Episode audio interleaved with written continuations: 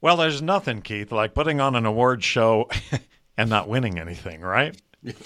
Well, we all know the Russians hacked Marketron, but the point is it can happen to any of us. And offers for Tegna's TV stations were due yesterday. I hope you got yours in. Uh, just more testosterone for all the big guys. Hi, we do this twice a week. Each Tuesday and Thursday morning, we get together and uh, we kind of chat about what's going on in the media world. It takes us less than 20 minutes, and we always run out of time because there's so much going on. Guy next to me, that's Keith Samuels down in Southern California. I'm Jackson Weaver, and for Tuesday, September 28th, this is Media Insultant.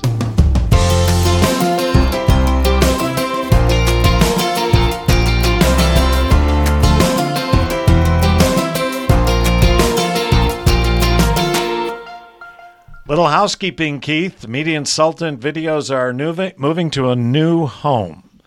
As you know, we've posted an entire year's worth of video on YouTube, mm-hmm. and they just keep bumping us. They just keep saying you can't access this account, and they won't tell us why, and then suddenly they turn it back on. So it simply got too hard to count on them. So we are moving over to Vimeo. All the videos will be posted on Vimeo from here on out. We're still working out some of the bugs and hope everybody will kind of bear with us. But you can find any of them under Jackson Weaver. Unfortunately, we're still working on a Media Insultant channel. That's not complete yet. So, welcome to Vimeo, Keith. welcome to welcome to digital video blogging. You know, a little bit uh, of inside information, but you know, it's uh, it's not easy navigating these sites. So, you know, yeah, you are doing a great inside. job, though, Jackson. Thank you for handling all the back end stuff.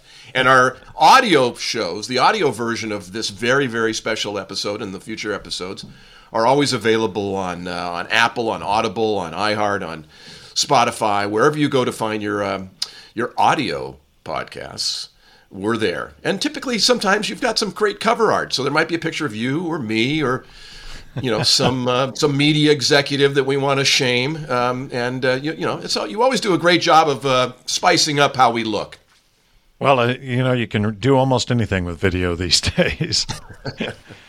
One other thing, I'd like to make a correction. Last week we were discussing the television stations and the demise of these big broadcast facilities. And we talked about KIRO TV's broadcast house. And I made the statement that the station, KIRO TV, was purchased from Bonneville by Cox. And, well, that was a major whoops. I was dead wrong. Bonneville sold KIRO TV to Belo, which then became Tegna, but that's another story, a big waltz of station swapping with Dallas and St. Louis and Tacoma. All another story for another day. But I wanted to correct that error. Belo bought KIRO TV from Bonneville, not Cox. Okay. And then how long and how long did Belo own it before Cox bought it? That's a great question. And I'm going to say probably uh, 20 plus years, 25 years, really? something like that. Wow. Okay. Oh, so well, that that is a faux pas. Yeah, that's that was that was my whoops. That was my whoops. Dark days, Keith, in Networkville.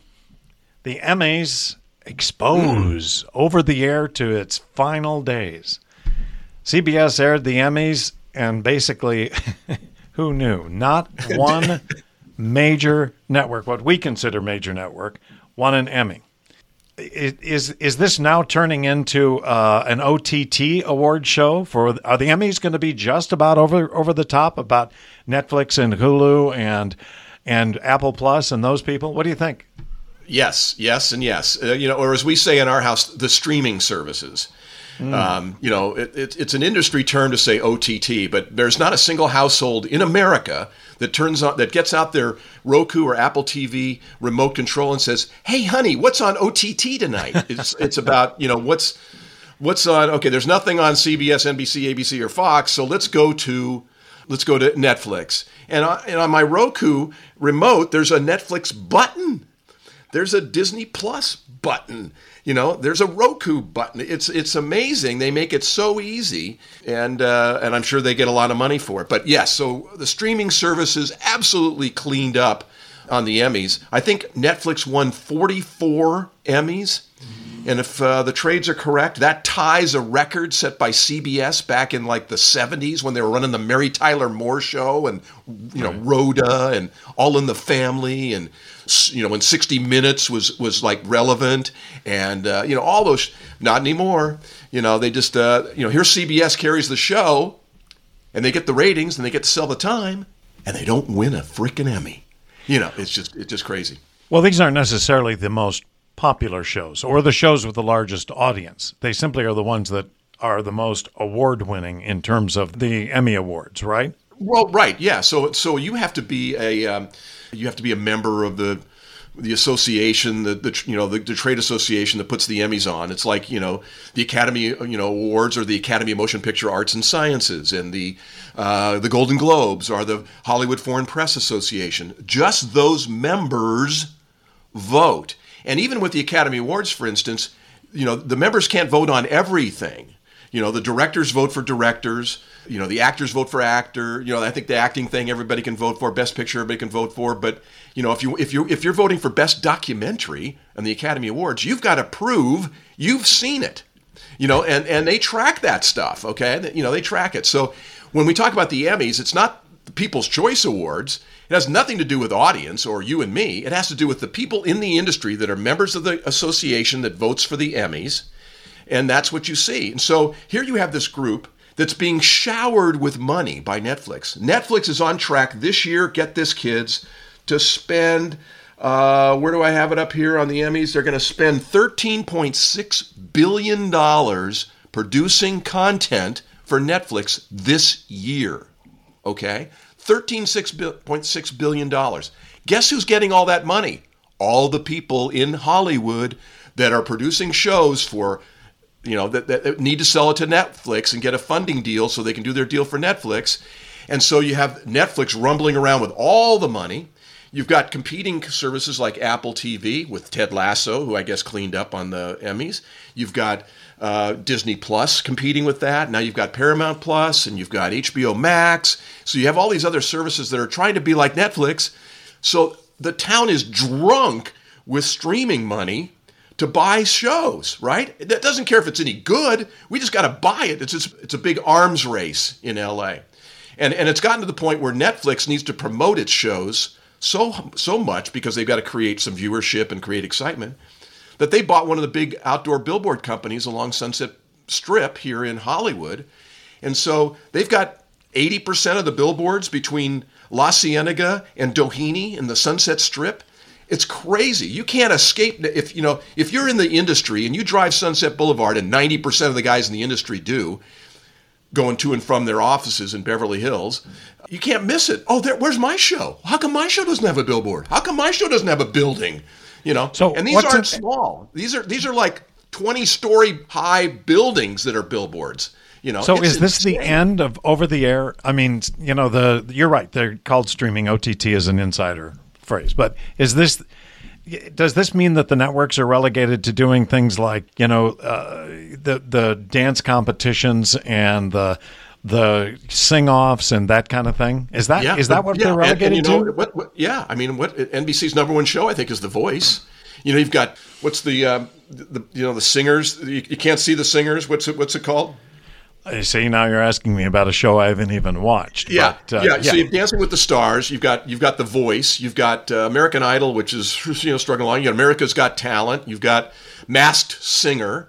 Uh, you know, that's that panel show. So all those things are doing great. You got live sports. Well, they're not doing um, great. Let's let's be clear. They're not doing great.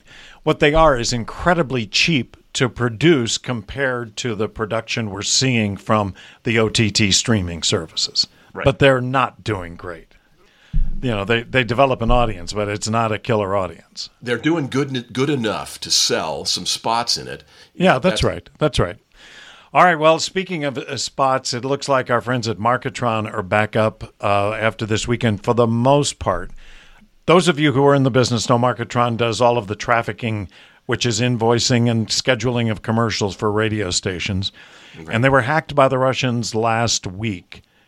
Took about 6,000 stations offline. So 6,000 stations have got no billing, no invoicing, no traffic orders, no logs, nothing. And a real problem but they have struggled, and I think they're partially back up as of Monday morning. Is that right, Keith? What do you What do you know? Yeah, that's what I'm reading, but not everything is up. So, you know, we talked about creating the logs that are the scripts for the radio stations to when they're running certain when they're running the commercials in what order and what times and uh, and then also music and then you know news and other breaks and promos all that stuff you know is fed into the computer that runs the the radio station and tells the the you know on-air personalities when to do their little bits and segues and do their live commercials and all that stuff so all that stuff was was was was shut down. That part has come back apparently, where you're able to create your log as far back as September 18th. But what's not up is the invoicing and billing part. That's not that's not fixed yet. But the log stuff means that they can actually run their radio station. But why is why do they have to go back and recreate their logs, Jackson? I mean, I guess we've just jumped 10 days ahead but you still have to go back and put those together, don't you? Yeah, they do have to go back and put them together because they have to reconcile them with the orders and with the invoicing and all of the other back end stuff that is necessary to, to have a bill. I mean, you got hundreds of millions of dollars worth of revenue that you just can't walk away from as an industry. So they've got to go back and recreate the bills, recreate the logs, and then hope that uh, that matches somewhat whatever me- uh, manual system they had in place at that time. It's Oof. a it's an incredible mess. And you know, Keith, you and I both know Marketron is really a good company. They're really well run. They're reputable. Yeah. They've done a good job over the years. And my point on that is that this kind of a thing can happen to anybody. And broadcasters have, it's really kind of a wake up call for a lot of us to look and say, what do we do if that sort of thing happens? How do we manage to do this, to shift it manually and to keep it on track, keep this commercials running, keep the programs running, and have some kind of a backup system. And it's not easy. I'm not saying that's an easy thing, but boy, we we better have it. I I had a good friend who is um, uh, said that you know this is one of the reasons he doesn't like to be on the cloud. He doesn't like being have not having it locally sourced. Well, the difference is this guy is a tech genius, unlike you and me, who are about as technically illiterate as we come. And you know, as these engineering and tech support staffs decline over the years at radio stations, they can't do that. They can't support an in-house system. So by moving everything to the cloud, like you know Marketron does, and, and basically all traffic systems do these days, their engineers handle all the heavy lifting, and all the radio station, all the TV station has to have. Mm-hmm. Is an interface, just a real simple interface. Easy peasy, so, right? Until this happens. Until this happens. That's exactly right. So, We'll figure it out. We'll figure it out. Did you get your Tegna order in? Did you get your uh, order to buy Tegna entertain or Tegna yeah, I put, I, TV yeah, stations put, in? I, hey, you know, my 500 bucks is in escrow right now. you know, they asked for 10% down, so you know, I put my 500 bucks in. I think for five grand, I can get a couple of spots.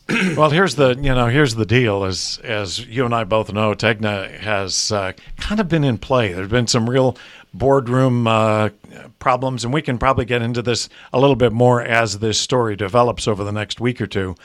But it's got a market cap of four and a half billion. The offers are coming in at about ten percent higher. So somebody had said one point said the bid uh, was for eight point eight billion. I don't know where the hell that came from. But right now, uh, who's bidding on on Tegna? Who's interested in Tegna, Keith? Well, that, that's what happened late last week when the trades reported that Standard General and Apollo, which owns Cox Television and Radio, not Cox Cable, had put in an, a, a, bid of $8 billion for Tegna. Uh, and everybody's going, whoa, okay. And then Tegna says, yes, the bids are due by September 27th or 28th, whatever it is. And yes, we have received this bid. Now the rumor mill then generates the rumor mill starts cranking up and says, "Yeah, but you know Byron Allen is going to bid on it too, and Byron Allen's going to bid, and we're waiting to see what Byron Allen bids." Well, as of this morning, I still see no evidence that Byron Allen has bid. Uh, actually, I did. I did see an he he's got a, an offer for I think uh, I, think Cox's offer was twenty two dollars a share. He came in at yeah. twenty three fifty. Oh, okay. So and he so he did make an offer last night. Yeah. Okay. All right. So he's done that. So now they have to take a look at all that, and they'll start. You know, well, and they have to look at but your offer too. But, but here's the thing: Tegna has 66 television stations in 54 markets. Byron's got 16 stations. And so Apollo and Standard General with Cox Television is looking to really beef up their portfolio. There's going to have to be some spins because they have some conflicts, but they're looking to really beef this up, and that's the play in television. It's how can we be dominant right. in television? You know, right. cover lots of markets. Certainly, you know, most of the top, all the top 50, maybe top 75, and then we can we can really drive the marketplace and we can drive rates particularly as we move from cost per point buying to impression buying. So they'll have more impressions. Byron's looking to just get a seat at the table. He's yeah. he's tiny with 16 stations. I think maybe he's gotten up to 24 stations when he bought some of the the gray TV stations that had to be spun off. Yeah, out in of the Meredith case, deal. Right. Yeah, he's tr- he's trying to become a big player in television ownership, already being a pretty big player in cable network ownership. So it's going to be interesting to see. Um, you know, if the board of Tegna. Now, Tegna is really a division of Gannett. They're the television division of Gannett, which is a big newspaper company, owns the USA Today paper and and and and dozens and dozens of struggling, losing their ass local newspapers. And so it's going to be interesting to see who can who Gannett wants to uh, sell this off to. Well, I think the other advantage of getting this bulk is it it really helps them in retrans negotiations too. You oh, know, they can you they they can affect uh, it in addition to the advertising advertising inventory. But as they All say, right. this story is developing. So yes. stay tuned for updates.